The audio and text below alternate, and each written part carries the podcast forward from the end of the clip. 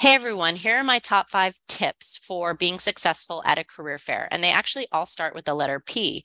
Over the years, students have told me that it's intimidating to walk into these big places where everyone's dressed up and they feel like they're comparing themselves and they just don't want to go to the career fair.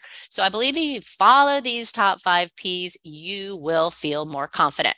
First P is prepare all you need to do is look on ePACK at all the companies that are coming and go ahead and pick out the ones that look interesting to you. Make a few notes about them.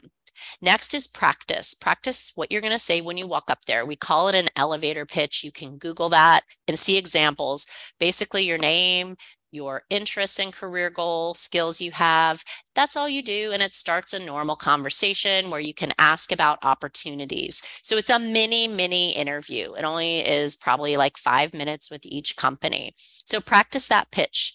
Next is present yourself in a way that you show up looking confident think about what you want to wear. We have our clothing closet, and that can help you to pick out some things that may be a little more professional that you have in your own closet if you're on a budget and present your pitch present your resume. We can help you with that as well. And then the fourth P is place a thank you note in their inbox. So after you walk through, if it's over at McKimmon Center or over at Talley or it's a virtual fair through Career Fair Plus, when you're done, put that thank you note in their inbox. Let them know that you're grateful that they came out, that they had a conversation with you.